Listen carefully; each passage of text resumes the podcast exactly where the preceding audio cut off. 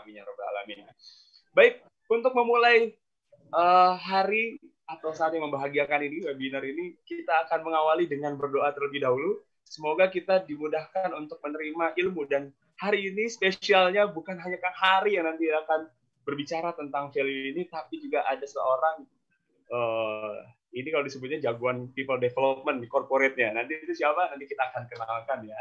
Dan Kang Hari juga akan mempersembahkannya untuk Anda semuanya. Baik, kita akan mengawali pertemuan kita yang membahagiakan hari ini dengan berdoa terlebih dahulu. Berdoa dipersilahkan.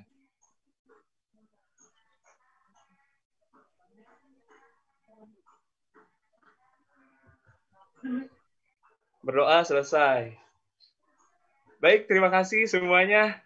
Untuk ingin mendengarkan dulu, mungkin dari Anda kabar hari ini seperti apa? Seperti itu hari ini apakah uh, dari pagi sampai siang hari ini di setengah dua uh, hari Rabu ini gitu ya di antara akhir di bulan Juli. Seperti apa kegiatan Anda? Boleh ditulis di chat room ya di grup chatnya boleh. Silahkan ingin tahu banget aktivitas hari ini itu seperti apa? Mulai dari pagi sampai ini apakah uh, padat? Atau memang sebenarnya hari ini khusus untuk webinar Kang Hari aja? Wow luar biasa banget ya udah didedikasikan waktunya untuk kita. Baik ya hanya satu menit aja sambil habis itu kita langsung uh, memperkenalkan juga bahwa uh, acara hari ini tentunya spesial dipersembahkan oleh High Performa untuk Anda para profesional di corporate Anda masing-masing dan juga bisnis Anda. Uh, wow, luar biasa ya.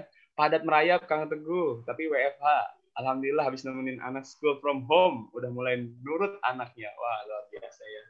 Baik, untuk Anda yang belum bisa uh, menyimak dengan video tidak tidak apa-apa ya. Yang penting mudah-mudahan apa pun yang Anda lakukan hari ini bisa mendapatkan ya uh, uh, inti dari yang kita akan bahas sampai nanti jam 3. Nah, Oke. Okay. Baik.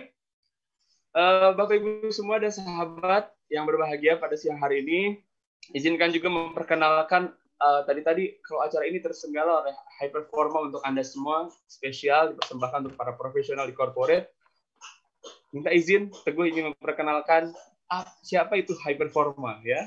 Apa itu high performa? Mungkin sebagian dari Anda yang sudah bergabung 78 orang di uh, meeting pada siang hari ini atau webinar hari ini sudah mengenal uh, siapa itu high performa. Bahkan CEO-nya udah sering banget ber belajar bersama Anda juga ya. Dan tapi sebelumnya saya mau menyapa dulu Kang Hari sudah hadir di tengah-tengah kita. Terima kasih banyak Kang Hari. Kang Hari sehat Kang? Allah sudah hadir. Sehat, Alhamdulillah. Alhamdulillah. Terima kasih buat teman-teman yang sudah hadir dari seluruh Indonesia, ada partner belajar kita juga dan partner learning partner kita yang membersamai kita semuanya. Kak Oji, terima kasih sudah hadir.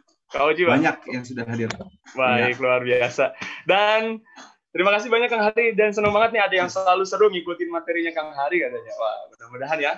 Nah, baik kalau selama ini mungkin juga kenal Kang Hari banget dan Kang Hari disebut sebagai CEO High Performa. Izinkan kami lebih memperkenalkan itu uh, High Performa ya.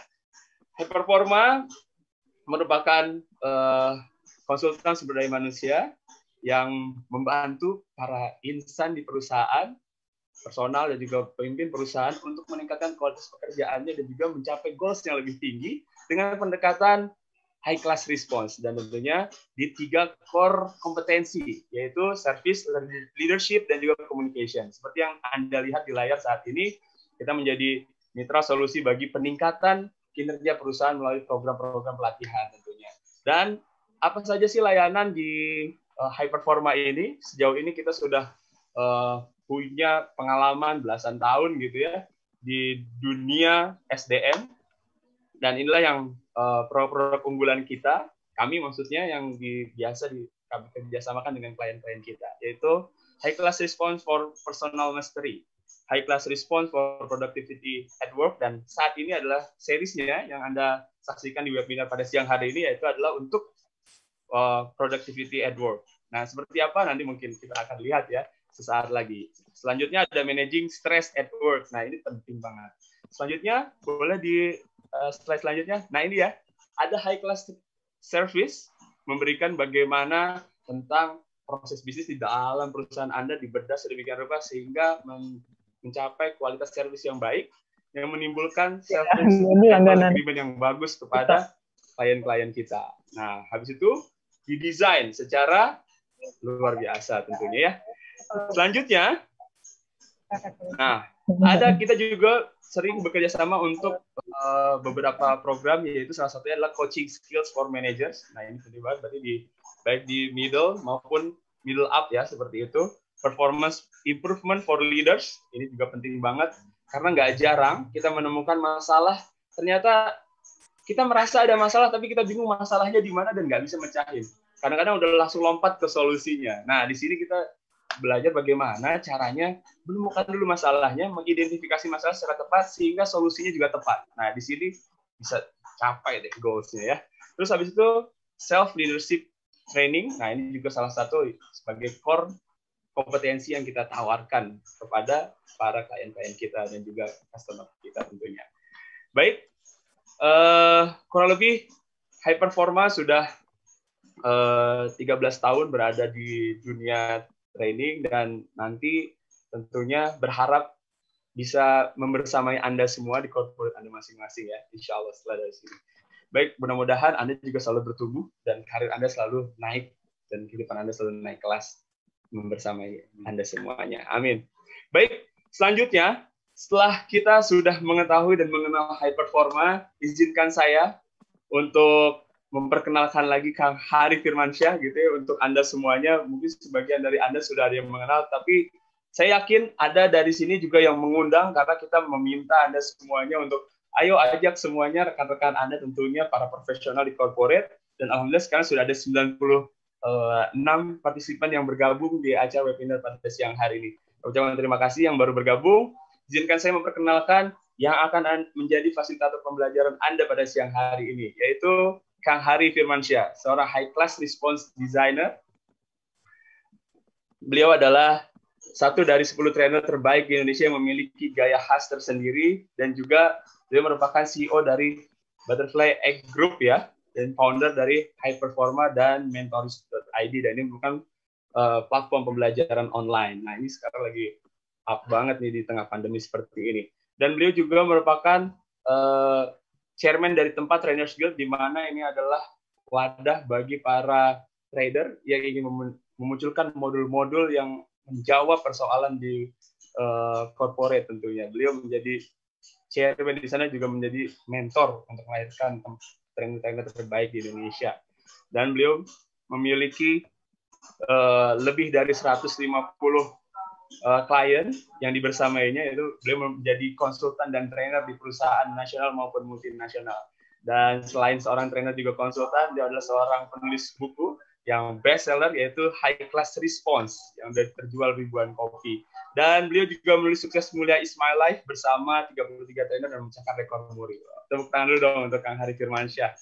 Dan inilah dia beberapa partner beliau. Ya, dan ada Excel Aksiata di atas. Nah, berarti itu sudah terjawab ya siapa yang akan menjadi bintang tamu pada siang hari ini yang bersama kita beliau seorang grup head people development di Excel Aksiata. Siapakah dia? Nanti yang memperkenalkan biar Kang Hari Firmansyah ya. Langsung saja kita sambut dengan tepuk tangan yang luar biasa dan semangat. Inilah dia Kang Hari Firmansyah. Silakan Kang. Baik, Bismillahirrahmanirrahim. Assalamualaikum warahmatullahi wabarakatuh. Waalaikumsalam warahmatullahi wabarakatuh. Waalaikumsalam warahmatullahi wabarakatuh. Alhamdulillahirrahmanirrahim. Selamat siang semuanya sahabat-sahabat dan mudah-mudahan di siang hari ini tenaga kita semakin lama semakin besar untuk membuat diri kita semakin berdaya dan membuat perusahaan kita semakin lama semakin menguat. Insya Allah. Terima kasih buat sapaannya dari tadi ketika kita mulai dibuka tepat jam uh, setengah dua. Siang-siang mengadakan training yang seperti ini dengan hebat oleh teman-teman. Terima kasih untuk rekan-rekan yang sudah datang dari berbagai macam perusahaan, berbagai macam industri. Teman-teman, terima kasih sudah hadir. Saya juga melihat ada Pak Yuda Septata GM dari Sumber Daya Manusia Rio Mitra Lestari, Hatur Nuhun sudah berkenan untuk hadir. Siang hari ini saya nggak akan sendirian. Siang hari ini saya akan ditemani oleh seseorang yang sangat spesial banget. Pengen disapa dulu ah Mas Teguh? beliaunya apakah sudah hadir ya? Ya, Kang. Tadi sih bilang akan akan hadir dari awal. Pak Nas. Oke. Okay. Hadir. Uh, sudah hadir kan? Alhamdulillah. Paudin, sudah hadir. Oh. Saya balik dulu, ternyata backlight. Uh, tapi Allah. itu meskipun backlight, backgroundnya sangat indah sekali dan sangat live sekali. Pak Udin. ya. Assalamualaikum. High Performa ingin mengucapkan terima kasih yang luar biasa banget buat kesediaan Pak Udin untuk diajak sharing pada siang hari ini tentang corporate values. Ah, ya, terima kasih nih kita bisa berkolaborasi.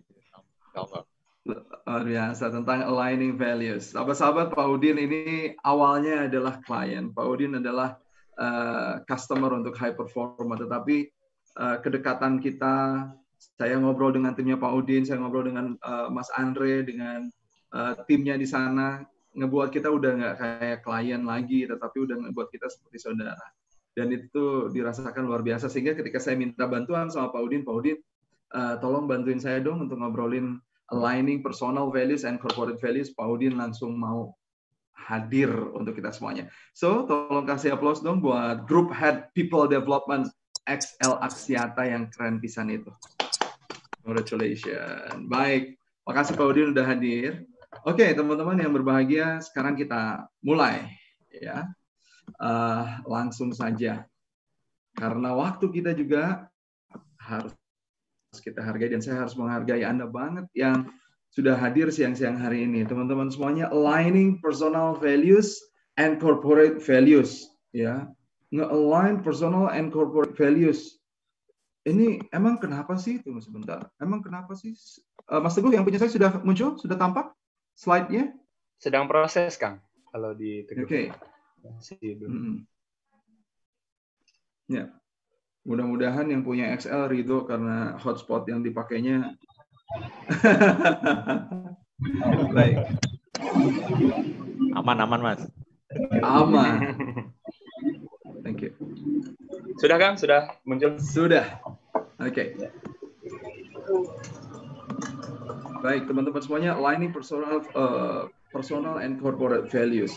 Kenapa sih di zaman krisis kayak gini kan enaknya ngomonginnya tentang how we survive, gimana saya survive menghadapi semua. Kan enaknya di zaman krisis kayak gini Kang Hari, enaknya ngomongin yang generic system, gimana perusahaan saya tetap bisa bertumbuh. Kenapa kok ngomongin hal yang sangat fundamental banget? Sementara sepertinya memenuhi target dari perusahaan itu lebih challenging dibanding ngomongin personal values dan values yang harus dipadu padankan. Justru itu challenge-nya, teman-teman semuanya. Oke. Okay. Baik. Dan tadi saya sudah ceritakan, saya ditemani oleh Pak Faudin ya, atau Pak Nasruddin Ismail namanya. Teman-teman semuanya nanti akan saya ceritakan lebih lanjut lagi tentang beliau sebelum kita uh, masuk ke materi yang akan beliau paparkan dan tanya jawab sama beliau.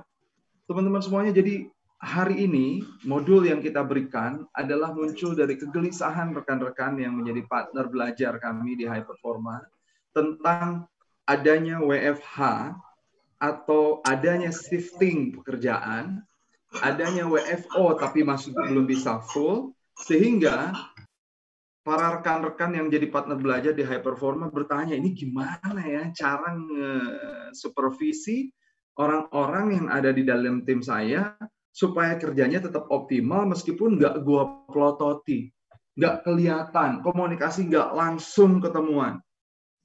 Emang kenapa Pak? Kang Hari, ketika pas transisi baru itu sudah mulai ada ke new normal, jadi ada uh, transisi baru, saya sempat mengadakan kata seseorang uh, teman saya, rekan saya, saya pernah mengadakan pertemuan dengan beberapa orang tim saya. Lantas saya tanya, gimana kerja di rumah? Mereka jawab, aduh, kerja di rumah Pak, tiga jam, empat jam aja butuh fokus yang luar biasa dan sepertinya lebih melelahkan dibanding kerja di kantor. Oke, okay. saya juga merasakan hal yang sama, kata rekan saya. Siapa di antara teman-teman semuanya, di antara kalian yang pernah uh, ngerasa dirinya kurang memberikan sumbangsih ketika WFH. You know what? Para tim yang berjumlah 15 orang itu di bawahnya mereka angkat tangan itu hampir 80 persen. Terus mereka, uh, si bapak bilang lagi, sumbangsih tidak yang dimaksud sama Anda sumbangsi nggak optimal itu yang kayak gimana? Yang mengagetkan di antara 18 orang yang menjawab, ada yang mengingatkan, Pak, saya pernah datang, datang, cuma nggak absen doang, and then habis itu saya nggak ngapa-ngapain. Pada saat itu kita nggak lagi ada meeting, pada saat itu saya nggak lagi harus laporan, saya cuma absen doang, and then setelah itu saya anggap itu, mohon maaf ya Pak ya, saya anggap itu jadinya seperti libur. Ada rasa bersalah sih, tapi memang sedang tidak ada pekerjaan. Atau barangkali saya berpikir pada saat itu saya bisa mengerjakannya, ah cuma sebentar aja kok, gue kerjain juga nanti-nanti kapan-kapan juga bisa. Kalau ditanya, yang penting gue angkat telepon. Kalau dicari sama atasan, yang penting gue ada. Tetapi apakah bekerja gue optimal? Enggak. Teman-teman semuanya, today story yang seperti itu ternyata menjadi common story dari uh, banyak perusahaan. Saya telepon Mas Andre, bertanya, Mas Andre gimana teman-teman kita? di Aksiata, di Excel Aksiata. Mas Andre bilang, oh, fine Kang Hari. WFO sampai eh, WFH sampai kapan? Oh WFH ada yang sampai bulan Agustus, ada yang sampai kapan, ada yang sampai kapan, ada yang shifting, ada yang lain sebagainya. Emang nggak ngefek itu kerja uh, di rumah? Ya awalnya sih pasti ngefek ya, awalnya pasti susah kata Mas Andre. Kata Mas Andre. Ini timnya uh, Pak Udin nih Mas Andre. Pasti susah ya, tapi ke sini-sini menemukan ritme dan finally sepertinya bukan cuma saya aja yang menemukan ritme, tapi juga rekan-rekan saya juga yang lainnya juga menemukan ritme dan kita sepertinya bekerjanya asik-asik aja tuh, fine fun aja tuh sekarang.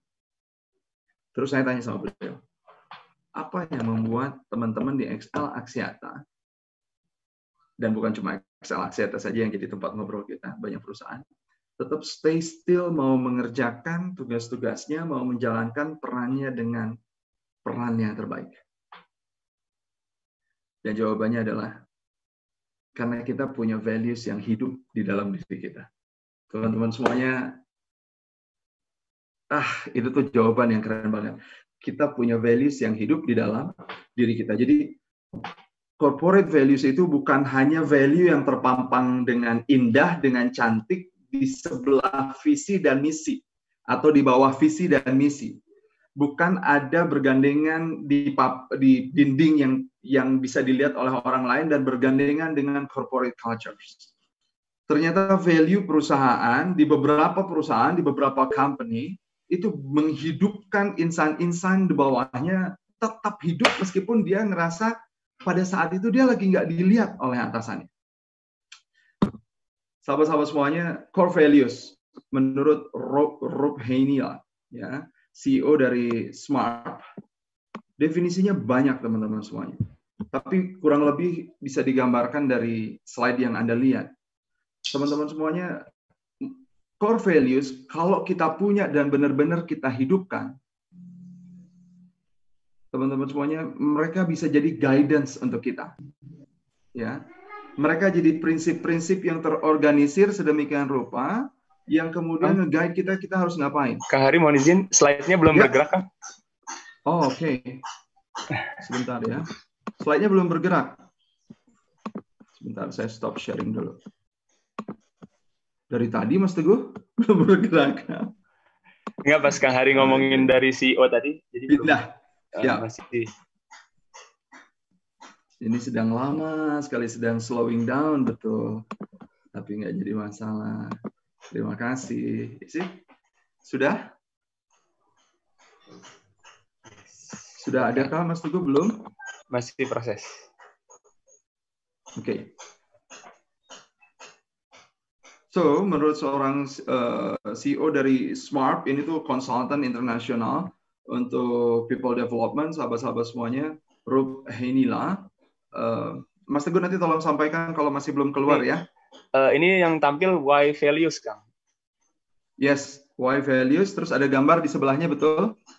Ya, betul. Ya, yeah, definition of core values. Sahabat-sahabat semuanya, karena values itu menjadi guidance kita, menjadi set of uh, principles, menjadi satu panduan prinsip-prinsip yang harus dan tidak yang boleh atau tidak boleh dilakukan.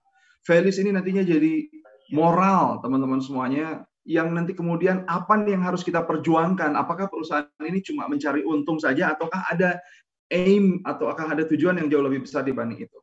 Values juga menjadi motivas, motivator untuk setiap insan yang ada di dalamnya untuk senantiasa bergerak, untuk senantiasa terus bertumbuh menjadi seorang human being yang semakin lama semakin baik. Teman-teman semuanya bahkan si values ini nanti kalau kita ceritakan aligning dari personal and corporate values kalau di personal teman-teman semuanya ini adalah penggerak sejati kita jalan. Ya kita terus berjalan. Kenapa sekarang Anda ada di webinar kita webinar yang kita selenggarakan? Bukan karena teman-teman semuanya bukan karena cuma live purpose Anda secara personal. Not only because motivation tapi the deepest atau ada di balik motivasi itu Ya, apaan itu? Karena ada value yang menggerakkan kita sampai ke titik ini, kita berjumpa sekarang di sini. Teman-teman, values ini juga menjadi tataran actions buat kita. Penggerak benar-benar yang menggerakkan kenapa kita sekarang tidak ada di tempat yang lain, kenapa kita ada di uh, Zoom meeting kita kali ini. Ya. Dan ini adalah core values yang sejalan, personal values and corporate values. Seperti itu. Lantas, teman-teman semuanya, kenapa juga values itu penting? Kita lihat, ini ada personal and corporate values disampaikan oleh Tony Sheikh. Tony Sheikh ini udah menjadi teman belajar banget dari tahun 2010, teman-teman semuanya. Your personal core values define who you are. Personal value kita mendefinisikan, menceritakan, memberikan kepada kita identitas siapa kita. Personal, saya Hari Firmansyah, teman-teman semuanya, Anda, Bu Ari Yulia, Mas Hari Sabarno, ini tentang personal, divine who you are, mendefinisikan siapa diri Anda. Tetapi sahabat-sahabat semuanya, company, company's core values itu mendivine, mendefinisikan karakter and brand dari perusahaan Anda. Untuk seorang individual, kata Tony Sheikh, karakter is destiny. Karakter yang kita miliki itu menggerakkan kita kepada destiny kita, kepada nasib kita. Untuk organisasi, not karakter disebutnya, tapi culture is destiny. Di high class response kita punya dudukan seperti ini. Bapak Ibu. Kalau kita lagi ngomongin secara personal, nasib kita itu kan didesain sama kita sendiri. Quality of life kita itu didesain sama sendiri. Dimulai dari apa? Dimulai dari tindakan-tindakan kita. Tindakan diulang-ulang jadi kebiasaan, kebiasaan diulang-ulang menjadi karakter karakter ini yang tadi kata Tony Shea, uh, eh, CEO-nya Zappos, teman-teman semuanya, karakter inilah yang kemudian akan menentukan nasib kita kayak gimana. Dan kalau kita di, kita ngelihat dari belakang, kalau kita pengen nasib kita semakin lama semakin baik, teman-teman semuanya, maka perbaiki apa? Perbaiki karakternya. Tapi kalau karakter masih terlalu besar untuk kita perbaiki sehingga kita kebingungan which one karakter yang ingin kita perbaiki, teman-teman semuanya, maka kita bisa mundur sedikit. Kebiasaannya kita perbaiki. Ya, jadi karakternya kita perbaiki. Kalau karakter masih terlalu gede, mundur lagi ke belakang. Kebiasaan. Tapi kebiasaan masih terlalu besar. Apa yang harus kita ubah supaya nasib kita berubah? Responsnya diubah. Respons yang tampak alias tindakannya yang diubah. Tapi kan tindakan nggak serta merta keluar begitu saja. Respon nggak serta merta keluar begitu saja. Teman-teman semuanya Tentu, karena sebelum tindakan yang kelihatan, respon yang tampak, ada respon yang tidak tampak, yaitu keputusan. Sebelum keputusan, ada perasaan. Sahabat-sahabat semuanya, jadi kalau kita lihat nasib yang secara personal kita punya, ini hasil dari rangkaian yang panjang banget dari respons. Penentu ujungnya adalah apa? Karakter. Dan pembangun karakter kita adalah think, feel, and action yang setiap hari kita lakukan. Lantas, kalau kata Tony Shea, di perusahaan, teman-teman semuanya, si karakter ini disebutnya bukan karakter. Di perusahaan, si karakter ini disebutnya adalah culture. Ya. Culture. Dan Sumber dari culture itu, teman-teman semuanya, pembentuk culture itu adalah values yang dimiliki oleh perusahaan. Personal value, corporate value. Menentukan ujung nasib kita mau dibawa ke mana. Baik secara personal maupun secara profesional. Kenapa values? Karena value ini, kalau secara personal, teman-teman semuanya, akan membuat kita tetap berusaha gigih untuk mencapai life purpose kita. Nggak cukup cuma purpose aja, terus kemudian kita mau menjalankan segala sesuatu yang jadi uh, tujuan kita ke mana kita pergi. Nggak cukup cuma nentuin tujuan terus udah gitu selesai. No, harus ada motif di belakangnya. Kenapa saya mau ke sana? Harus ada motif sehingga kita membuat sehingga membuat kita jadi action. Usually we call it motivation. Tetapi dreams and motivation ini nggak cukup untuk membuat hidup. Banyak orang yang kemudian kualitas hidupnya dari bawah naik ke atas, naik ke naik naik uh, sedikit terus naik ke tengah, tetapi mau naik ke atas dia runtuh kualitas hidupnya. Balik lagi ke awal bahkan berada di posisi, di posisi yang paling menda, yang paling dasar banget. Kenapa? Karena dia punya tujuan, dia punya motivasi yang tinggi, tujuan yang tinggi, tapi dia lupa satu hal. Sesungguhnya seharusnya kita digerakkan oleh satu yang namanya value kita. That's why di dalam high class response value ini kalau secara personal values disebutnya hot button. Setiap orang kalau udah punya hot button, setiap orang nggak perlu lagi disuruh-suruh, dia tinggal diingatkan hot buttonnya, boom, dia nyala tuh. Ya. The question is, apakah setiap orang di dalam perusahaan kita mengenali personal value-nya? Belum tentu. Maka kalau dia belum mengenali personal value-nya, sebelum kita memperkenalkan corporate value kita, bagus untuk kita juga menceritakan kepada mereka bagaimana mereka mengenali personal value mereka. Sehingga mereka bisa hidup di dalam nilai-nilai yang mereka anut. Yang eh, sepanjang ini mereka cuma menganutnya unconscious, nggak sadar. Mereka cuma tahu pergi, dari rumah datang ke kantor, bekerja, pulang, bermain sama keluarga, setelah itu istirahat, pergi lagi terus kayak gitu. Padahal kan kalau kita mau maknai dan kita tahu value kita, maka hidup kita akan makin bernilai. Sayangnya nggak nyadar nilainya apa.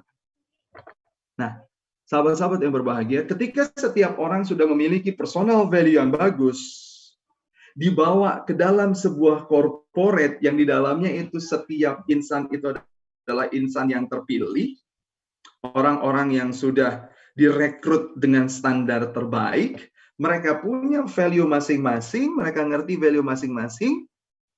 Kalau mereka berjalan dengan value-nya masing-masing, maka kita ini seperti orang yang menyimpan sebuah mesin, yang menyimpan mesin-mesin terbaik di sebuah kapal, tapi setiap mesin itu disimpan di setiap sisi kapal itu.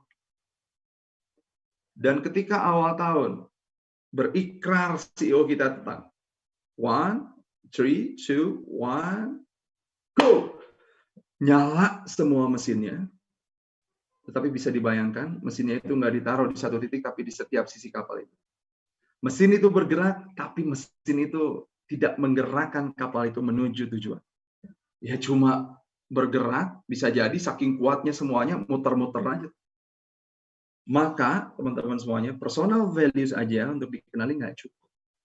Di dalam sebuah perusahaan, setiap insan perusahaan harus surrender, menyerah atau menghidupkan nilai-nilai perusahaannya ketika dia ada di dalam. Oleh karena itu, siang hari ini saya ditemani oleh Pak Nasruddin Ismail yang semenjak bulan Juni 2010 beliau memegang several HR senior leader position di XL Axiata. Beliau ini sudah jadi partner and advisor, penasehat juga untuk uh, board of director di dalam people aspect yang terkoneksi dengan company business strategy. Guys, nggak berlama-lama lagi, udah kelamaan bahkan ngomongnya tadi saya udah hampir 20 menit. Mari kita sambut sahabat kita, learning partner kita hari ini, teman-teman semuanya, Pak Nasruddin Ismail. Terima kasih Mas Hari. Uh, manggilnya Mas saja ya, karena kayaknya iya, kalau boleh. Pak eh lebih tua saya. Luar biasa Mas Hari nih, Kang Hari. Kang Hari itu Mas Hari nih? Kang Hari. Pak Kang ya, oke Kang. Iyo, Jadi uh, memang uh, perkenalan kita cukup singkat, tapi uh, seperti yang Pak Kang Hari sampaikan tadi, memang mungkin frekuensinya sama sehingga uh, kayak udah kenal lama padahal waktu itu baru ketemu ya. baru ketemu sekali kalau soal Mas Andre udah sering kalau soal apa nah, uh, Pak Udin ya. Pak Udin baru yeah. berjumpa sekali tapi langsung klik keren banget. Iya. Yeah. Gitu. Yeah, Pak mungkin... Udin sehat Pak Udin? Alhamdulillah, alhamdulillah. Oke. Okay. Mangga. Langsung aja nih. Enggak dong, saya tanya-tanya dulu. Oh, kan okay, kemarin siap, sudah siap. ngobrol sama Pak Andre, tapi sekarang pengen ngobrol dulu sama Pak Udin. Pak Udin, okay. sebagai seorang yang ngede ngedevelop ribuan orang di XL Axiata Indonesia, melihat perkembangan terkini, harus WFO lah, WFO-nya di shift lah, tapi masih banyak yang WFH lah. Gelisah nggak sih dengan pencapaian teman-teman, Pak Udin, selama ini? Oh. Apakah mereka bisa achieve pekerjaannya sesuai dengan KPI? Ya jelas lah, gelisah. itu sudah pasti. Kenapa? Karena uh, at the end kita di perusahaan kan ada satu goals ya. Uh, Rata-rata kalau orang bilang dari goalsnya perusahaan itu adalah uh, revenue atau profit kan gitu ya. Tapi sebenarnya lebih dari itu adalah how our company uh, can be sustained. Jadi sustainability company itu yang yang yang lebih long term ya. Dan itu harus dicapai melalui revenue. Kan kasarnya begitu ya. Nah, kenapa saya sampaikan sustainability? Karena uh, sustainability itu kita nggak hanya cari untung, tapi bagaimana perusahaan itu bisa sustain itu uh, perusahaan juga harus wilayah itu memikirkan uh, environment-nya. Environment itu termasuk partner, customers, employee, juga society. Nah, itu yang yang yang apa? Yang kita percaya ya. Dan itu kalau related related dengan employee-nya, nah kita juga uh, istilahnya itu memilih uh, value proposition untuk untuk employee itu adalah uh, kita berkembang bareng. Gitu ya. Jadi kalau motonya itu together digitally transform future. Jadi kita hmm. bersama-sama mendevelop diri kita sendiri, otomatis mendevelop company juga untuk uh, merubah masa depan. Nah, gitu Pak. Inspira inspirasinya begitu. Oke. Okay. Ah, banyak Jadi, orang yang bilang kayak gini, Pak. Banyak orang yang bilang kayak gini, ah, revenue sustainability untuk Excel Axiata yang sekarang uh, telco gitu ya. Hmm. Uh, di telecommunication ini kan diuntungkan dengan covid kayak gini mana orang bisa mana orang bisa berhenti dengan menggunakan data mana orang sekarang malahan makin lama makin besar. Namun saya ngelihatnya banyak juga loh perusahaan yang diuntungkan dengan covid ini tapi mereka nggak bisa ngambil advantage dari ini karena insan-insannya nggak kuat dengan krisis gitu. Nggak anti krisis nggak anti banting padahal sebetulnya yeah. mereka bisa besar. Namun yang saya lihat uh, bukan semata-mata produk yang dimiliki atau jasa yang dimiliki oleh Excel Axiata bagus, tapi saya juga melihat orang-orang uh, yang di dalamnya itu Pak, uh, ini riset bukan karena bukan saya ngelihat ngobrol sebentar enggak, tapi teman-teman di Excel mereka tetap hidup gitu, mereka tetap bekerja, mereka bukan cuma memaknai kerjaannya bukan semata-mata kerja. Ya. Gimana Pak Udin bisa ngedevelop people sekuat itu? Iya gini, kalau seorang Nasruddin untuk bisa mengkreat ini nggak mungkin lah nggak mungkin yes. uh, saya sendiri atau nggak mungkin uh, tim saya atau mungkin siapa pun di Excel itu punya jasa yang sangat besar nggak mungkin kenapa itu yeah. dibangun uh, bersama-sama mas jadi bagaimana kita punya peran kebetulan saya di people development itu saya mengcreate frame-nya kemudian leadersnya juga sangat involved employee-nya juga uh, sangat bekerja sama dan ini yang tadi Mas Hari sebutkan uh, itu sangat penting bagaimana kita mengalign uh, personal value terhadap company value. Kenapa saya bisa ngomong kayak gini? Karena waktu tahun 2000 berapa ya? 2017 atau 2016 saya sekitar itu ya Pak ya. Pada saat kita mau meredefine our culture and behaviors itu kita mikir ya, ini kenapa apa ya clue-nya biar uh, biar pada saat sebenarnya waktu itu mikirnya biar pada saat internalisasi lebih gampang kasarnya begitu. Tapi eh, ketemu ngobrol-ngobrol sana-sana ketemu bahwa culture itu akan terbentuk naturally. Kita diem aja itu culture itu akan terbentuk. Atau kita desain culture sesuai dengan uh, warna perusahaan. Itu. Jadi uh, itu kita kita berpikiran waktu itu seperti itu ya dan memang itu valid banget ya. Karena tanpa kita ngapa-ngapain itu pasti akan terbentuk culture. Either itu culture-nya bagus atau jelek atau sesuai dengan visi company atau enggak. Itu pasti terbentuk, Pak. walaupun kita diem aja pasti terbentuk. Cuman terbentuknya nggak align dengan arah perusahaan. Itu lebih bahaya.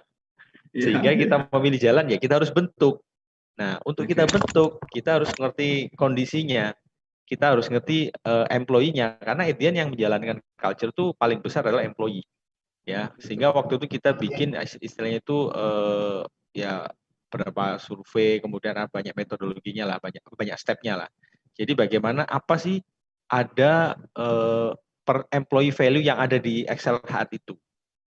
Itu kita kita FGD, kita survei dan kawan-kawan, plus kemudian ditanya harapan mereka uh, mengenai corporate value yang di Excel. Jadi hmm. setelah ditanya personal, ditanya harapan. Itu step pertama. Kemudian uh, kita tanya board of director dong, karena at the end company ini kan uh, dimandatkan kepada board of director dan mereka punya punya misalnya punya mandat, punya hak untuk mengarahkan perusahaan. Mau mau employee-nya pengen ke Bandung, tapi kalau perusahaannya pengen ke Jakarta, ya harus diadjust. Nah, sayangnya yang harus bukan saya yang faktanya yang harus mengadjust ya employee-nya dong. Kenapa? Karena kita memilih kita memilih untuk bergabung dengan Excel, otomatis pilihan itu ada konsekuensinya yaitu uh, kita harus align dengan arah perusahaan. Itu sudah oh, pasti lah ya, udah wajar lah ya. Dan hmm. itu uh, membantu banget mas. Ternyata ke sini-sini ternyata pada saat kita melakukan exercise itu, itu uh, quote unquote pada saat discovery kita present ke board itu juga uh, kita punya istilahnya itu punya clue sama pijakan sama uh, confident. Jadi satu itu. Jadi oh ternyata employee kita itu seperti ini ya petanya. Oh ternyata uh, hampir align dengan maunya kita, maunya BOD maksudnya, maunya manajemen ya, maunya maunya kita lah senior manajemen sama BOD. Sehingga yang dilakukan adalah uh, tinggal tweaking mana yang perlu di apa yang perlu di align-kan kemudian dirumuskan uh, gitu. Nah, sehingga pada saat uh, itu ditetapkan, kita udah istilahnya tuh menang menang langkah, Mas. Kenapa? Karena pada saat itu ditetapkan uh, resonate kepada si employee-nya. Luar biasa. Siap. Pak Udin, apa aja sih yang dilakukan oleh uh, people development atau barangkali apakah membentuk AOC kah atau apa pun itu, apa aja sih yang dilakukan oleh Pak Udin sebagai task force-nya barangkali pada saat itu uh, harus mengalign personal and corporate values. Hmm. Menginternalisasikannya itu kayak gimana? Ah, gini, uh, apa saya share sedikit ya. Boleh share Silahkan slide? Pak. Boleh banget, Mas Teddy. Silahkan tolong Pak Udin. Ah, sudah ya, dijadikan co-host Pak. Udah, udah, okay. bisa. Wah, Pak Udin, thank you very much ini ya, udah ngedadak ya, tapi sempat sharing slide juga sekarang. Saya tadi nggak mau ngomong mendadak loh mas sebenarnya. Oh, tapi saya ingin ngomong mendadak tuh kayak gini, teman-teman semuanya rahasia, karena, ya?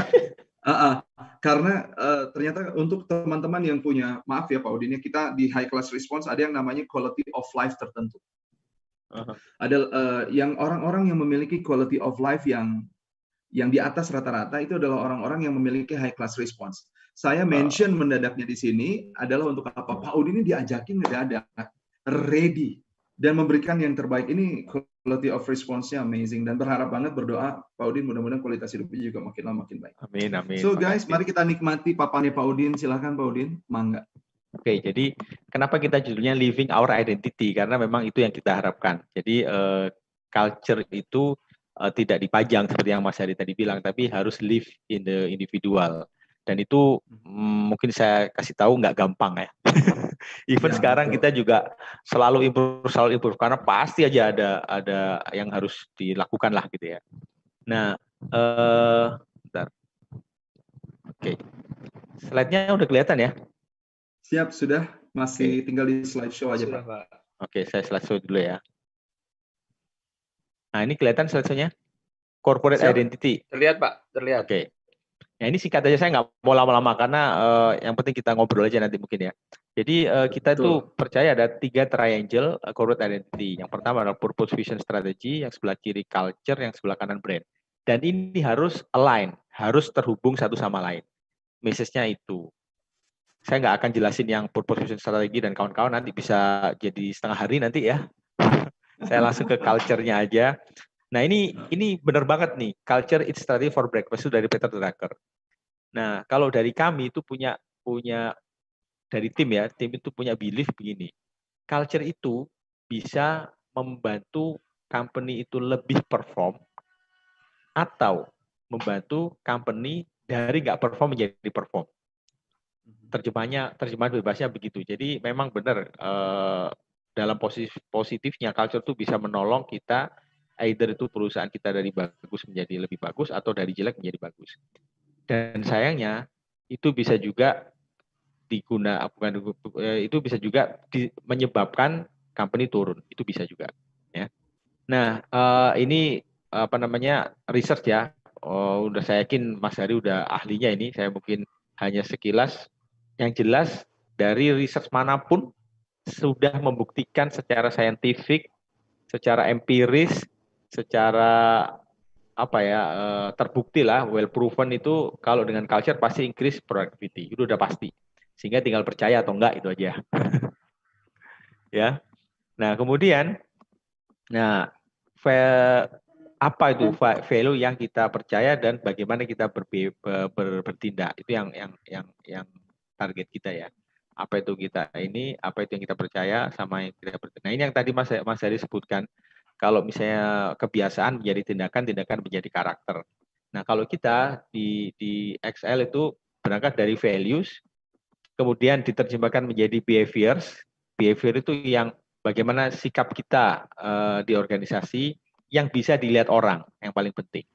Nah, yang hmm. ketiga hmm. practices nggak ada artinya kalau itu hanya sekedar tindakan itu uh, sekedar behavior, sekedar cara kita bertindak, tapi nggak diterjemahkan ke dalam practices. Practices itu artinya ke dalam SOP, ke dalam cara kerja, ke dalam tadi contoh contoh sedikit Mas Hari bilang bahwa uh, walaupun mendadak, tapi saya nggak bisa tiba-tiba nggak nyiapin apa-apa itu itu nggak tahu ya itu semua orang di Excel itu sepertinya begitu. Jadi kayak ada rasa malu atau rasa gimana gitu kalau misalnya sudah mengiyakan tapi sekedarnya itu itu rasanya nggak kayak gitu ya orang Excel mudah-mudahan semuanya begitu ya.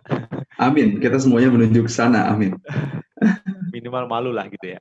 Nah, eh, tadi seperti yang saya jelaskan tadi, sebelum kita mengcreate eh, behavior Eh, atau create uh, values ini itu kita melakukan step-stepnya adalah kita melakukan uh, survei ke sebanyak mungkin orang. Kenapa sebanyak mungkin orang? Karena uh, itu lebih uh, valid lah kasarnya gitu ya. Jadi harus hmm. dari uh, waktu itu ya level level tinggi, level pimpinan menengah, level staff, kemudian dari direktorat ini, direktorat ini, direktorat ini kita kita lakukan FGD. Ya. Selain itu juga ada survei all company, survei tertulis, kemudian FGD. Kenapa perlu FGD? Karena kalau survei online, uh, survei online, survei survei kuesioner gitu ya, itu akan tervalidasi dengan FGD, focus group discussion. Uh, lebih keluar uh, intensnya mas, tentunya. Nah dari situ keluar adanya integrity, uh, kolaborasi, tim sinergi gitu, kemudian simple, dan exceptional performance. Itu uh, prosesnya panjang lah ya, panjang. Uh, akhirnya kita membentuk keempat kali ini dan ini at the end yang yang terakhir menentukan ya uh, senior management, board of director, group head dan kawan-kawan. Itu yang yang menentukan kesepakatan bahwa yes, our value is its XL. Ya. Kemudian ini kan uh, kalau kita tanya challenge berikutnya adalah bagaimana kita bisa meyakinkan bahwa kalau orang Excel itu ditanya unconfirmation integrity itu punya satu jawaban yang sama. Dan itu nggak gampang mm -hmm. uh, sehingga kita bikin oh untuk versi Excel itu seperti ini loh. Untuk tips sinergi versi Excel seperti ini. Simplicity versi Excel seperti ini. Kenapa itu penting? Karena kita nggak bisa uh, dalam hal kayak gini kan nggak ada salah nggak ada benar kan mas? Yang ada adalah yes. yang sesuai jadi yeah. bisa jadi integrity menurut Excel itu beda dengan uh, integrity menurut uh, orang lain gitu, perusahaan lain. Nah, itu yang kita define. Dan itu juga didapat dari yang tadi kita lakukan FGD sama interview dengan employee itu. Sehingga pada saat kita kenalkan, uh, mudah-mudahan alhamdulillah uh, itu resonate ke people. Sehingga uh, bisa lebih mudah lagi. Nah, ini ke behaviornya. Kita memang behaviornya kita bikin seperti ini ya.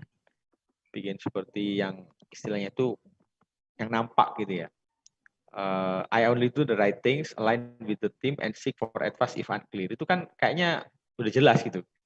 Gambaran sikap orang bertindak. Jadi kita uh, waktu itu memang kita ini apakah itu sebenarnya apakah kata sifat misalnya. Integrity itu terpercaya misalnya begitu. Atau on time. Kan bisa juga diartikan sebagai integrity kan. Ya. Tapi Excel mendefine seperti itu. Agak sedikit panjang untuk ukuran sebelumnya ya tapi ini benar-benar langsung ke ketangkep gitu. Nah, tadi kan uh, I deliver on commitment. Nah, itu yang saya coba praktekkan. I deliver yes. on commitment gitu. Begitu saya udah bilang ya walaupun pendek, ya terpaksa lah kita harus cari-cari. Untung masih bisa searching-searching dikit gitu ya. Nah, terus praktekkan juga lagi I put the customer at the center by executing in a simple, fast, consistent, and reliable way.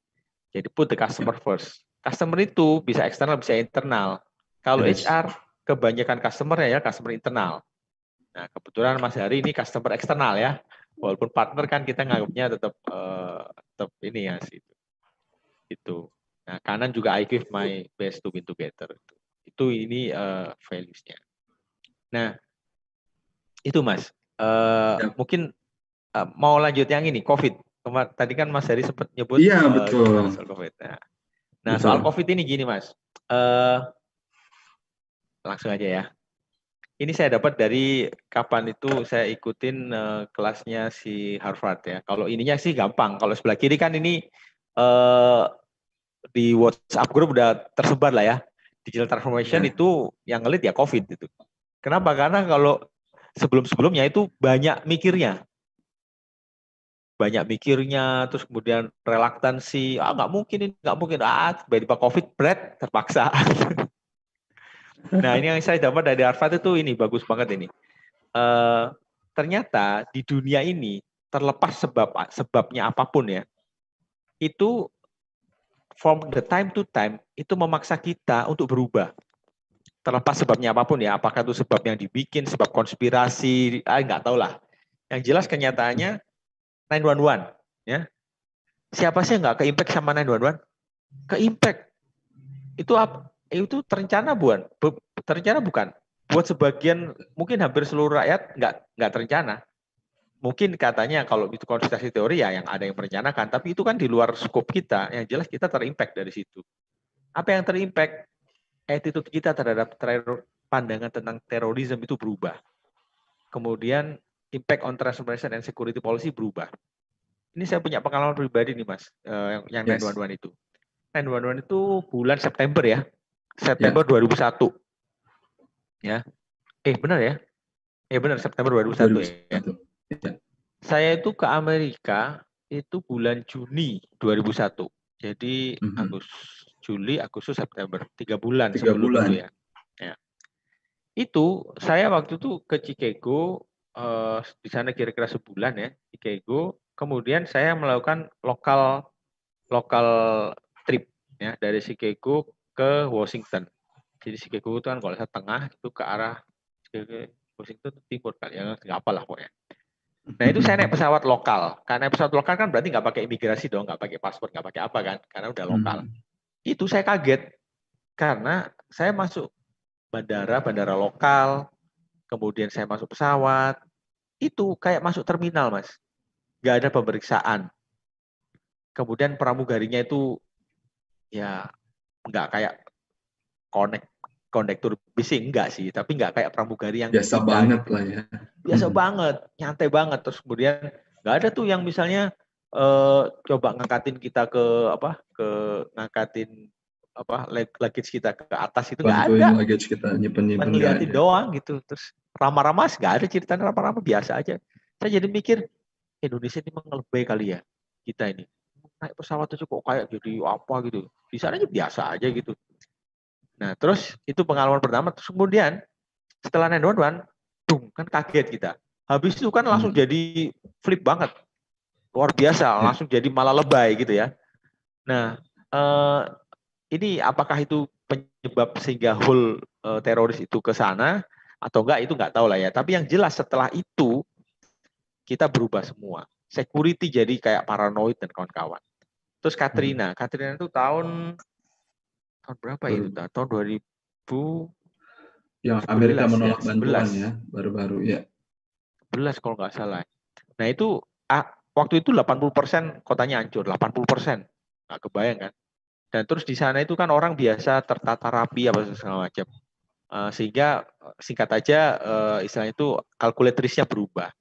Terus kemudian Fukushima di Jepang ya, di Jepang itu bagaimana cara kita fokus itu yang nuklir itu ya, nuklir bocor itu yeah. ya. Yeah. Kemudian bagaimana kita merubah uh, disaster response seperti apa, bagaimana security-nya dan kawan-kawan.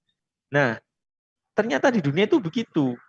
2001, 2011, mungkin 2015 atau berapa Fukushima itu dan sekarang 2020 atau 2019 ada COVID. Pasti kita jangan jangan bermimpi bahwa kerja kita kayak kemarin itu nggak mungkin, sudah nggak mungkin dan harus dan dan yang barunya nggak ada yang tahu. Kenapa mm -hmm. yo? Siapa yang duga COVID? Nggak ada. Yeah. Sebelumnya kan kita bilang uh, flexible hours, WFO. Mungkin buat perusahaan startup gampang. Tapi buat perusahaan agak besar, agak besar-besar lah ya, gitu 600 lebih dan sudah puluhan tahun berdiri kan sudah punya uh, pakem ya. Itu nggak gampang untuk melakukan perubahan terbukti pada saat kita melakukan planning mengenai transformasi apa segala macam itu ada aja yang yang oh ini enggak jangan dulu deh ini nanti sesimpel digital signature digital signature itu kita udah rencanakan sebelum sebelumnya tapi selalu aja susah tapi begitu covid mm -hmm. bisa tuh jalan kemudian yang kemarin kita mulai itu eh, apa istilahnya itu eh, RUPS nah mm -hmm. RUPS Gak pernah tuh RUPS online, gak pernah kepikir RUPS online. Ada syarat-syaratnya kan dari notaris gini-gini. Ternyata kemarin bisa tuh RUPS online. Itu secara company. Nah, ini impact saya singkat ini ya. Uh, COVID itu impacts everything ke ke citizenship, ke society kita ya. Kantor tutup, sekolah tutup yeah. dan lain-lain. Kemudian ke customer behavior berubah. Kemarin di awal-awal WFH, uh, eh, saya tanya kegembaran teman-teman ngapain ayo pasti belanja online. Iya betul. Mau beli barang salah barang satunya. Kecil, iya, salah satunya beli-beli barang kecil dengan justifikasi WFH nih butuh headset apa gitu gitu sampai hmm. minimal makanan lah ya. Gitu. Kemudian impact to company yang tadi saya bilang tiba-tiba science uh, digital uh, apa namanya tantangan digital bisa mungkin. Kemudian uh, ini kerjasama partner kita dengan Halodoc. Tadinya orang mau apa istilahnya istilahnya reimburse ya reimburse pakai foto doang nggak mungkin nggak bisa nanti dipalsu tangan dan kawan-kawan tapi ternyata bisa juga kemudian employee pasti work from home nah di work from home ini mas uh, kalau tadi bilang kerja tiga empat jam udah pusing memang pusing tapi di Excel tuh uh, malah kita waktu awal-awal tuh saya ingat kita tuh sampai kayak overwhelmed hmm. kayak mesin tuh overheat Kenapa? Karena yang biasanya meeting kalau di kantor, luar biasa, ya, ya, gila mas. yang biasanya di kantor tuh ada meeting, saya ignore. Oh ini meeting nggak usah lah, ignore karena harus gini gini ini. Tapi kalau di rumah karena merasa di rumah, ya sehingga semua meeting tuh saya iyain, gitu. Nggak sadar tuh mas.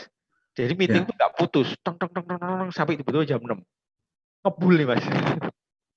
Kemudian Dan itu orang, bukan cuma Panas Rudin saja kan? Bukan, nggak mungkin. Saya meeting nggak mungkin sendiri dong. Iya, iya kan? betul. Kan? Maka iya. si meeting hour yang jadi overwhelm itu, jadi gini Pak, ini sedikit saja mohon maaf menyela. Banyak di rumah ketika diajakin meeting malah dia nggak ada, hmm. malah dia susah untuk dikontak, malah yeah, dia iya. setelah dikontak dia nggak terus nggak available, terus dia nggak ngontak balik uh, timnya. Jadi timnya itu pusing banget mencari orang itu gitu ya, yeah, atau yeah, barangkali nggak yeah. bisa berhubungan secara real time sama dia. Tapi yang yeah. uniknya di beberapa perusahaan justru yang tadinya sulit menol, uh, yang tadinya bisa memilih mana meeting yang seperti Pak Udin tadi ceritakan, semuanya jadi diiakan dan finally ngebul sendiri gitu. Iya, betul. Dan kalau udah ngebul sendiri itu, uh, challenge-nya adalah apakah kita produktif atau enggak. Oke. Okay. Nah, itu yang Sebelum yang itu ada yang ngebul, ada yang jadi santai-santai, bahkan ada yang hilang. Is it related bahwa yang me, dia uh, konstan untuk tetap bisa meeting karena ada value-nya yang dipegang, Pak. Sementara banyak orang yang hilang, ah bodoh amat lah, mumpung-mumpung ini kesempatan. Karena yeah. personal value-nya dia nggak nyadar, corporate value-nya juga ya cuma ada di corporate-nya aja, nggak ada di dalam dirinya. Gitu. Iya. Nah itu, ini buka rahasia sedikit ya. Kemarin itu saya di saya kebetulan ada komunikasi sama Pak Hasnul. Pak Hasnul uh, Suhaimi, awal yes. apa, kita ya. Nah itu ditanya, Din, gimana kabarnya gitu? Ya, alhamdulillah Pak, gini gini gini itu. Terus kemudian uh, apa namanya? Waktu itu istilahnya itu gini, singkatnya beginilah. Kenapa kok di Excel itu uh, istilahnya orangnya itu oh, mana ya, gila kerja ya enggak juga ya, mesti tanggung jawab lah minimal tanggung jawab itu. Nah, uh, karena kita punya culture yang uh, exceptional performance, itu udah lama, Mas. Jadi okay. dulu namanya result achievement, uh, kemudian namanya itu take ownership, macam-macam lah. Tapi intinya itu kita uh, drive for performance. Yes. Itu. Dan itu quote unquote mendarah daging. Sempat waktu itu ada ada ada juk seperti ini. Uh, kalau ada orang mengerjakan kerjaan kita, normalnya kita senang dong karena yang pertama kita dibantuin. Yang kedua yang sisi lazy-nya adalah ya udah kita bisa nyantai gitu. Nah, tapi kalau orang Excel itu eh, marah kalau kerjaannya dikerjakan orang. Karena merasa itu harusnya kerjaan gue nih gitu. Nah, itu ada downside-nya, itu terlalu silo, ada jeleknya dikit lah. Ya, tapi bagusnya lebih banyak bagusnya. Jadi bagusnya adalah orang itu tanggung jawab atas apa yang menjadi tanggung jawabnya dia. Gitu. Saya cerita ini bukan berarti tanpa masa lalu ya. Ntar dibilang, wow ini oh, iya. enggak lah. Kadang itu kadang Beberapa revenue turun. yang terulang. ya revenue turun, ya, cuti lagi Pak. gitu, biasalah. Sama Pak Udin tadi terulang dan ini tidak mudah dan ini tidak mudah itu sudah beberapa kali termention sama Pak Udin ya. berarti challenging juga. Oh, Memang iya, challenging betul. banget, betul, betul. Siapa? Dan dan yang penting adalah yang penting lagi adalah kita punya hyper awareness terhadap lingkungan.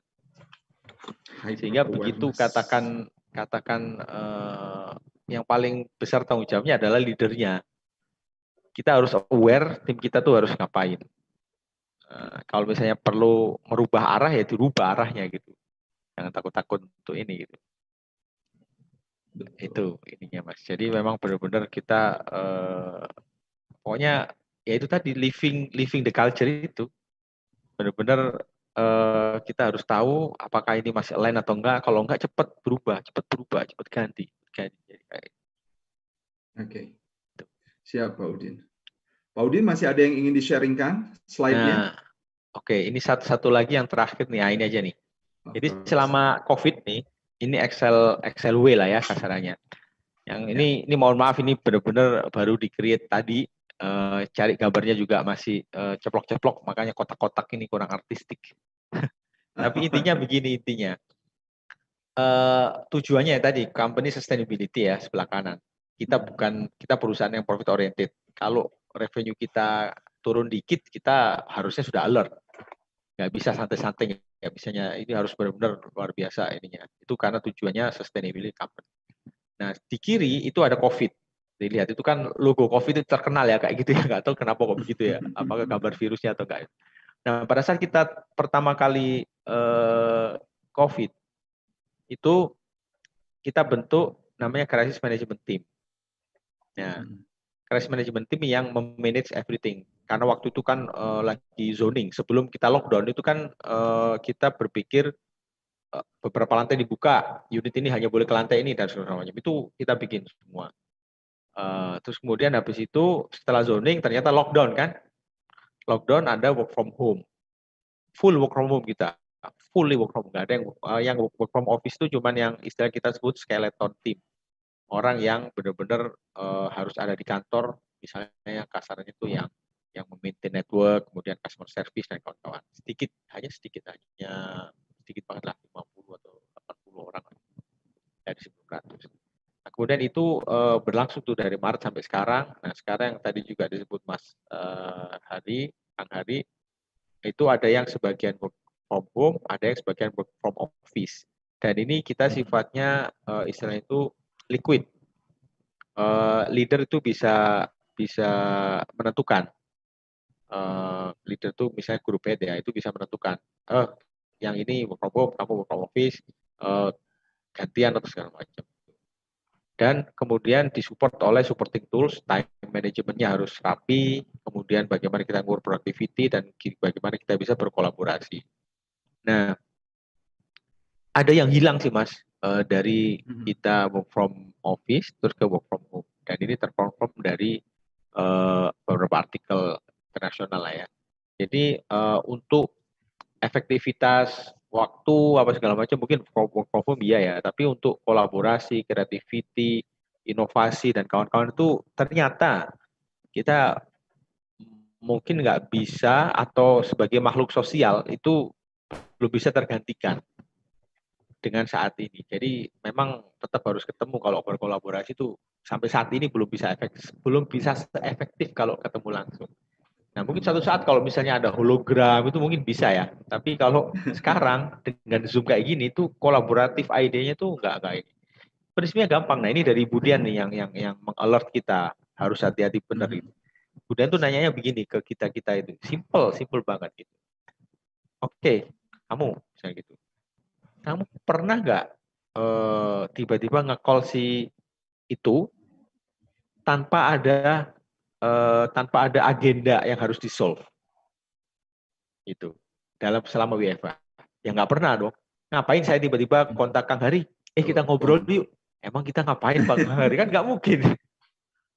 Tapi kalau di kantor, kan kita tiba-tiba ke peers kita, eh yang ini gimana ya? Gimana kalau gini, gini, gini, gini? Atau gimana? Wah, langsung ketemu. Jadi solusi, diimplementasi gitu-gitu.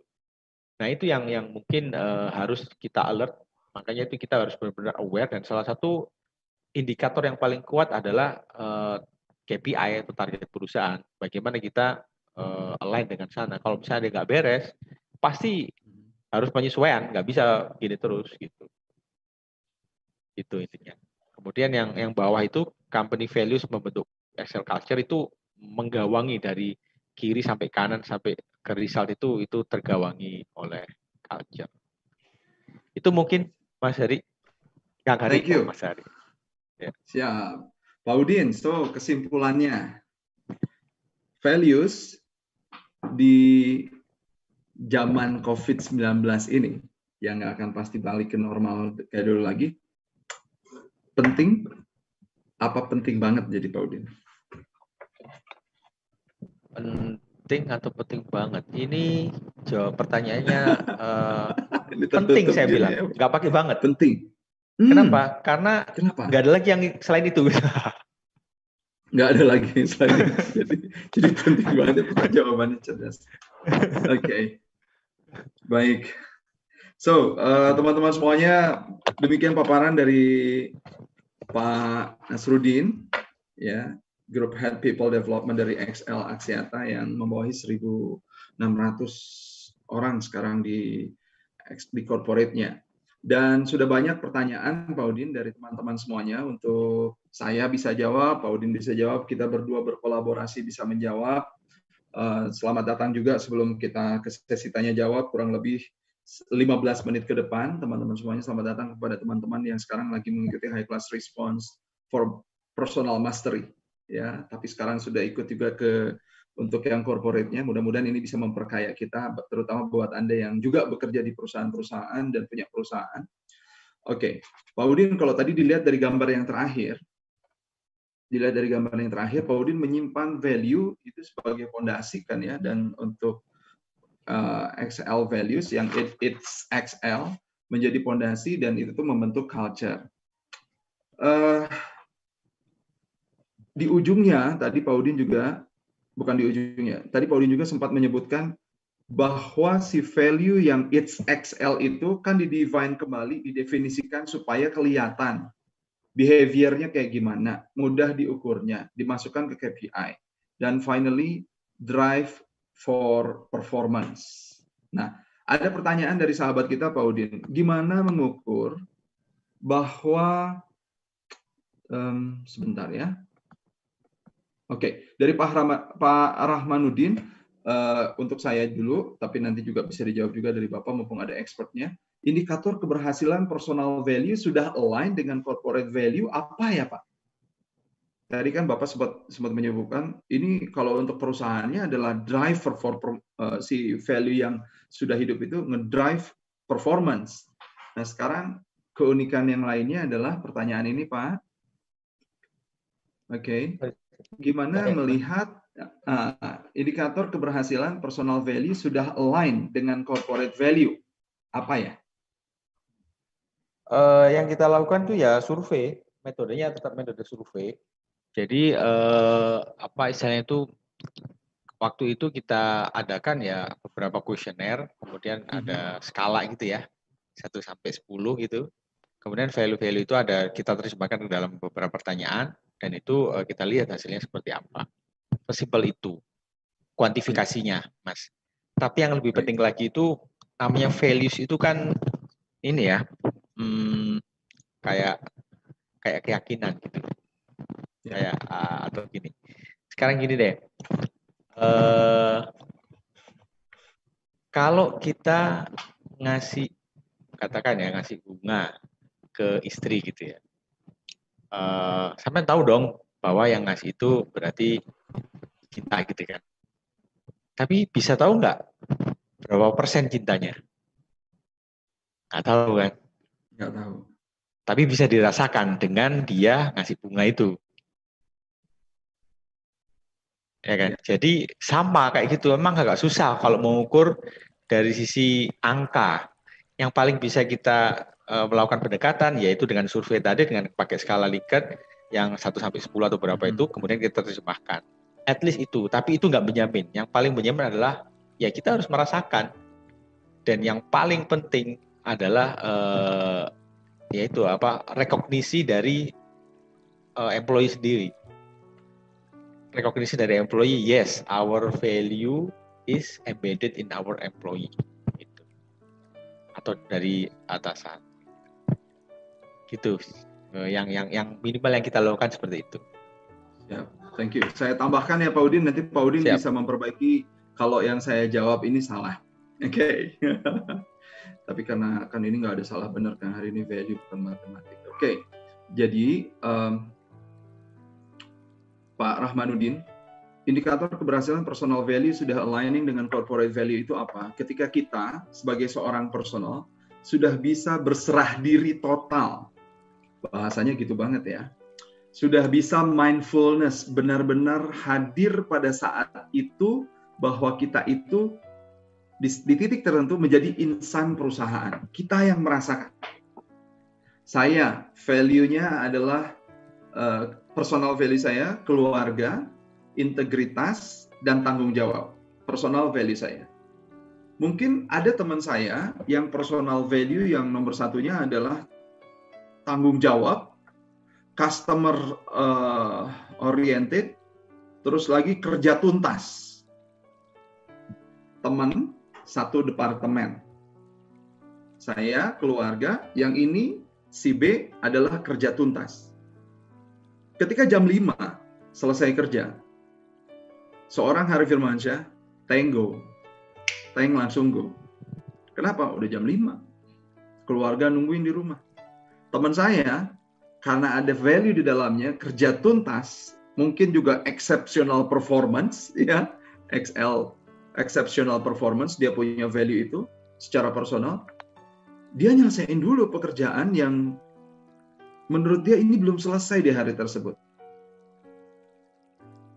Kalau saya tidak dipayungi oleh kami tidak dipayungi oleh corporate values, saya bakalan bilang itu sama teman saya. Ya ampun, dalam hati, bilang dalam hati. Ya ampun, kenapa sih kerja terus? Keluargamu digimanain? Emang nanti yang akan dipertanggungjawabkan kerjaan di kantor. Kan di akhirat yang akan dipertanggungjawabkan, yang dipertanyakan adalah keluarga. Waduh. Saya pulang, ngeliat orang yang kayak gitu, saya ngedumel, tapi dalam hati. Nggak berani juga diomongin. Teman saya yang ngelihat saya pulang, dalam hatinya bilang juga kayak gini. Ya ilah, tenggo amat, belum beres sudah balik, belum beres sudah balik. Di mana itu penyelesaian pekerjaannya, tanggung jawab sama kantornya gimana? Di mana exceptional performance untuk dia? Saya pulang, dia ada. Dua-duanya kami bekerja di satu hal di satu tempat yang sama. Nanti derivasi dari value itu kadang-kadang adalah skala prioritas. Bisa jadi suatu saat ada pekerjaan yang harus diselesaikan, saya tetap memilih untuk pulang. Tapi teman saya tidak memilih untuk pulang, tapi menyelesaikan pekerjaan. Padahal itu pekerjaannya pekerjaan kita. Lambat laun, lambat laun, kalau terjadi ketidaksinkronan kayak gitu, bentrok. That's why perlu ada yang namanya corporate values yang menaungi itu semuanya supaya kita bisa jalan bareng. Di mana di dalam perusahaan. Ketika apa? Ketika kita bersama-sama mengerjakan pekerjaan itu. Nah, sahabat-sahabat semuanya, di mana kita bisa melihat indikatornya apa ketika personal value nggak nabrak atau personal value sudah align dengan corporate values. Ketika kita sudah nyaman melakukannya. Kita yang paling tahu rasanya, meskipun secara kuantitatif bisa dipakai skala Likert atau skala apa pun untuk mengukur itu, tapi kita yang paling tahu. Value itu kan ujungnya adalah life purpose kita. Ya, kalau di dalam personal life purpose, tetapi kalau di dalam perusahaan itu namanya uh, corporate purpose, tujuan dari perusahaan perusahaan yang tadi itu bukan semata-mata untung tapi sustain. Indikatornya apa? Ketika kita udah nyaman di dalam corporate itu, ketika kita sudah bisa menemukan sisi terbaik dari dalam diri. Terima kasih Pak Rahmanuddin. Ini ada Pak Udin, ada Pak Rahmanuddin sama-sama. ya, Pak Udin. Jangan-jangan Udin-Udin sedunia ini ya. Oke. Okay. Baik, teman-teman semuanya. Tadi Mas Teguh ada yang raise hand, barangkali akan bertanya uh, di sesi akhir ini sudah jam 1 lewat 43 kita berikan kesempatan untuk silakan Mas Teguh di Baik, cek ya. Uh, terima kasih sebelumnya atas paparan Pak Udin dan juga Kang Hari Firmansyah yang sangat luar biasa. Jadi uh, seperti yang kita tahu tadi kita sudah membahas tentang value. Dan silahkan jika ada yang mau bertanya tapi sebelum sambil nunggu ada pertanyaan tadi ini ada beberapa yang disampaikan di di apa di chat room dan terlihatnya gini. Uh, Bu Nurwida ya malah kadang ada dua meeting yang barengan terus jadinya malah nggak fokus. Ini mungkin juga bisa dibahas juga nih terkait dengan value bagaimana membuat prioritas dalam khususnya ketika kita sedang udah melakukan digital transformasi kan dalam kondisi yang sekarang nih dipaksa kalau tadi kata Pak Udi gitu ya. Nah gimana iya. tuh Pak? Mungkin ada kondisi-kondisi yang seperti ini. Kalau Bapak tadi overwhelmed karena simultan dari pagi sampai tahu-tahu maghrib. Kalau ini ternyata tubrukan gitu. Nah mungkin beliau juga karena saking simultannya Mas Teguh. tadi uh, Mbak Mbak menulis itu saking simultannya bahkan ketika satu titik saking ketemunya bareng ya, gitu ya. Semangatnya jadi meetingnya itu dua gitu, saking semangatnya. Iya, betul. Nah, mungkin Pak Udin ada tips ya. gitu mungkin ketika ya, sebenarnya sih eh nggak apa ya, kita banyak teman kita banyak yang melakukan itu eh, apa namanya meeting double gitu, satu pakai handphone, satu pakai laptop dengan alasan yang sebelah satunya mungkin peserta doang, yang sebelah satunya adalah eh, presentasi misalnya begitu Uh, tapi ini kalau menurut saya pribadi sih eh, sebaiknya nggak begitu gitu. Kenapa? Karena nggak bakal fokus lah uh, berdua itu. Uh, atau sebenarnya kita mungkin nggak nggak nggak terlalu berkontribusi di sana sehingga ngapain juga hadir tapi ternyata nggak uh, fokus gitu. Jadi malah nggak nggak nggak nggak bagus hasilnya. Itu pendapat pribadi saya sih. Tapi banyak sih yang melakukan itu. Dan kadang saya juga melakukan. Tapi ya itu. Dan tadi kata Pak Udin, Mas Teguh, ujungnya adalah yes. ketika overwhelm semuanya dipakai, semuanya diterima seperti itu, ujungnya hmm. tunggu sebentar. Saya ini banyak meeting kayak gini, tapi produktif apa enggak? Iya. Karena okay. sibuk sama produktif kan beda ya. Iya, betul. Gitu. Betul. Itu challenge okay. berikutnya. Berarti Kang Hari, Pak Udin berarti ada korelasi ya antara melakukan aligning gitu ya, menyelaraskan antara value personal dan value corporate dengan produktivitas ya atau productivity. Mungkin ini juga bisa dibahas tadi kalau dari jawabannya Kang Hari dan Pak Udin. Ya. Maaf Mas Teguh apa? Hilang sedikit saya. Punten Pak Udin. Oke. Okay. Uh, berarti secara uh, kita bisa ambil kesimpulan juga bahwa ternyata ketika kita menyelaraskan atau melakukan alignment antara personal value dengan corporate value itu bisa meningkatkan produktivitas kita juga ya berarti ya Kang Hari Pak Udin ya. Mungkin ada pengalaman itu atau seperti apa? Ya kalau saya mungkin melihatnya gini ya. Yang jelas kan kalau orang itu sudah align, itu berarti dia akan yang tadi Mas Hari bilang dia akan istilahnya itu eh, apa ya keinginannya pun sama dengan keinginan perusahaan gitu kan caranya. Terus kemudian muncul dari dalam intrinsik. Ya mestinya ya secara logika matematis ya akan berpengaruh ke produktivitas karena dia nggak perlu untuk dicari-cari yang tadi tiba-tiba nggak bisa ditelepon nggak akan udah lain ya dia akan bertanggung jawab sendiri dia tahu apa yang harus dikerjakan uh, sehingga mestinya berpengaruhnya di situ link linkingnya. Ya. Thank you Pak Udin. Dari saya jelas Mas Tugu. Yes, exactly. Berkaitan banget dengan produktivitas.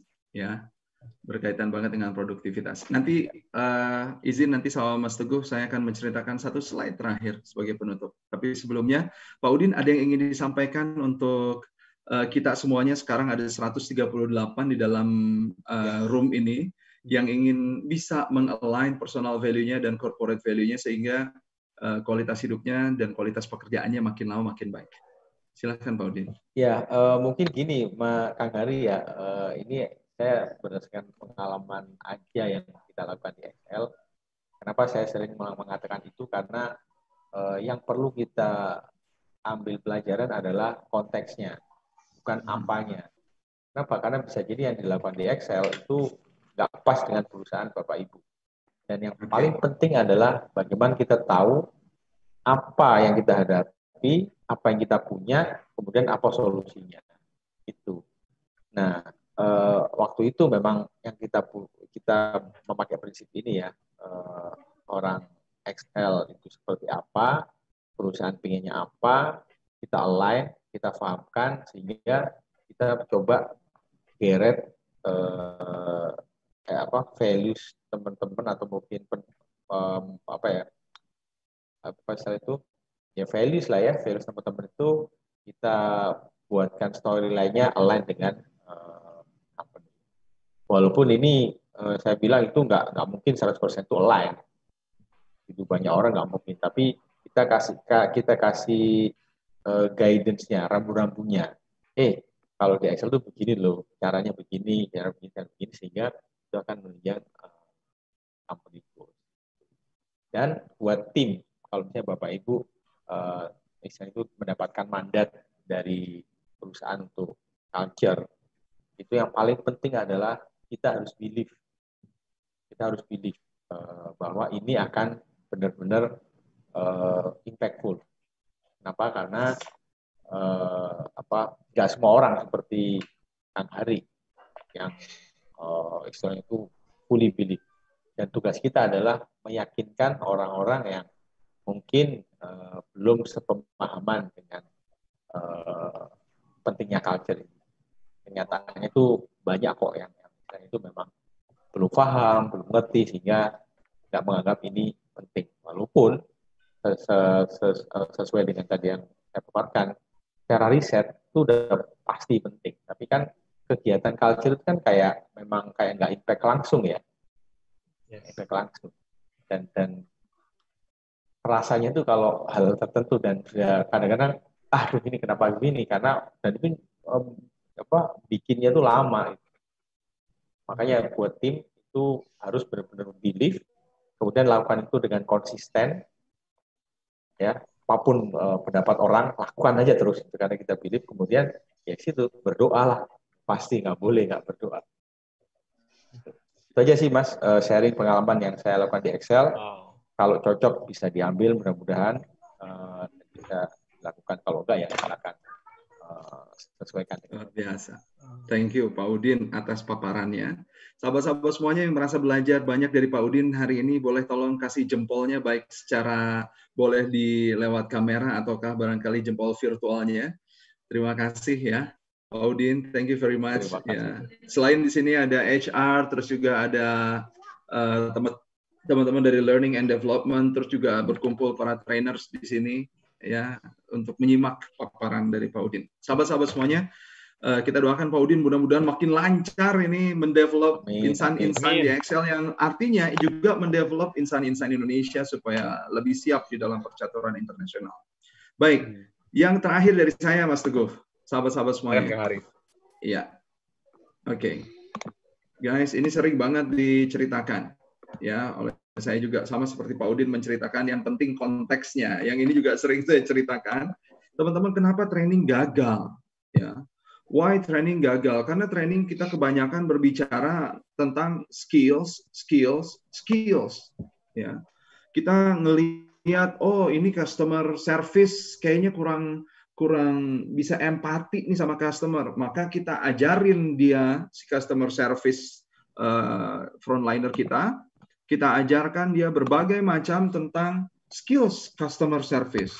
Skillsnya diperbaiki terus kita internalisasi kita apa tuh namanya intervensi dengan skills, skills, skills. Tapi kenapa masih fail juga? Sahabat-sahabat semuanya, kenapa komunikasi kok bulak-balik, bulak-balik dalam perusahaan kita sehingga kita tuh capek banget mikirin. Karena kita ngeliat, ah ini kayaknya komunikasinya nggak jalan, maka kita berikan training-training berbau komunikasi teman-teman semuanya kita lihat ini kayaknya kok masih silo di dalam pekerjaan kita. Lu lu gue gue gitu. Kerjaannya masih yang penting departemennya beres bahkan di dalam departemen atau dalam divisinya yang penting kerjaan gue beres. Terus kita kasih intervensi gimana caranya supaya eh, tim kita nggak silo lagi, nggak jalan masing-masing lagi. Kebanyakan dari kita kita ngomongin tentang skills. Padahal menurut neurological level, sahabat-sahabat semuanya, dan ini tadi dibahas oleh Indah secara aplikatif oleh Pak Udin, di akhir sesinya beliau, teman-teman bisa jadi yang problem bukan skillsnya. Karena kalau masalah skills, kita lagi ngomongin capability. Capability. Kapabilitas, keahlian. Dikasih sedikit, langsung tahu. Kenapa? Karena skills ditaruh sedikit, caranya langsung tahu. Nggak bisa nih Zoom meeting, nggak bisa nih Webex, nggak bisa apa. Dikasih tuh gimana Zoom meeting yang baik, gimana Webex dan lain sebagainya jadi tahu. Tapi apakah mau diaplikasikan? Belum tentu. Karena bisa jadi teman-teman semuanya yang problem bukan skillsnya, tetapi di atasnya skills. Apa itu? Belief. Makanya kata Pak Udin tadi kalau Anda kebagian harus membangun yang namanya culture, harus membangun yang namanya value, maka miliki dulu belief. Kebanyakan dari kita, Allah culture, culture apaan sih? Nggak bisa diukur sama duit, training culture, training value itu kan nggak kelihatan return on investment-nya kayak gimana. Bisa jadi belief-nya yang bermasalah. Misalkan tadi di customer service, kenapa juga harus nge-service customer hebat-hebat banget, lawang biasa aja nge-service-nya. Kenapa harus exceptional gitu ya? Lawang yang yang biasa-biasa aja aku tetap hidup kok. Tetap oke okay kok. Belief-nya diperbaharui. Bisa jadi yang problemnya adalah value-nya yang perlu diperbaharui. Teman-teman, bisa jadi yang perlu diperbaharui adalah identity-nya. Bisa jadi yang perlu diperbaharui adalah doanya, spirituality kita, ya. Atau barangkali kesadaran diri kita kita ini lagi di mana. Konsistensi, value, belief, identity, teman-teman semuanya itu lagi ngomongin not only capability tapi juga capacity. Capability gampang diinstalkan, tapi kalau kapabilitas, wadah, daya daya tampung, teman-teman semuanya, bisa untuk diubah? Bisa tapi perlu kesabaran. So, membangun values yang baik, merecognize, uh, merecognize mengenali personal value sampai oke okay banget kita kenal, terus lagi kita aligning dengan corporate value, itu lagi ngomongin capacity, perlu kesabaran di dalamnya. Namun demikian, kapan waktu terbaik untuk membangunnya? Teman-teman semuanya, nggak besok, nggak nanti. Waktu terbaik untuk membangun capacity ini justru ketika kita sedang berada di dalam krisis yang seperti ini. Kenapa? Karena krisis yang sedang kita hadapi ini adalah cermin bening banget yang sedang menunjukkan diri kita dan korporat kita ada di mana. Berharap kita bisa berjumpa lagi di lain kesempatan dengan Pak Udin ya dan teman-teman semuanya.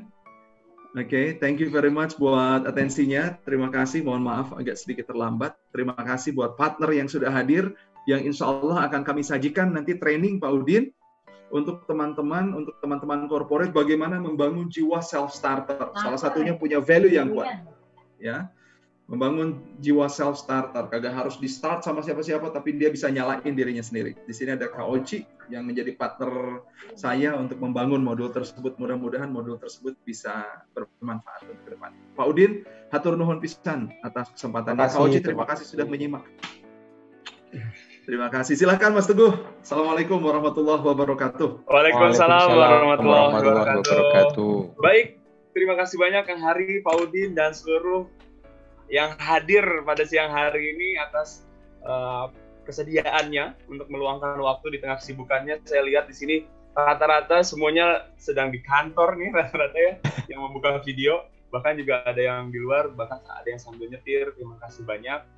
Dan kita juga belum menyapa ini Kang, uh, teman-teman yang di hmm. Facebook karena ini live di Facebook dan juga YouTube. Oh wow. Uh, ya, oh. terima kasih banyak sudah hadir hari ini teman-teman di Facebook dan mungkin ada beberapa nanti pertanyaan boleh ya di link yang di Facebook juga uh, apa namanya yang ada di YouTube boleh disampaikan di situ atau ya Mas Teguh kita foto bareng dulu yuk sebelum lupa karena ini yang pertama Asabikunal Awalon ini harus Baik. diabadikan. Oke, okay, seperti iya. tadi sudah Kang Hari bilang, kita akan berfoto dulu nanti mudah-mudahan kita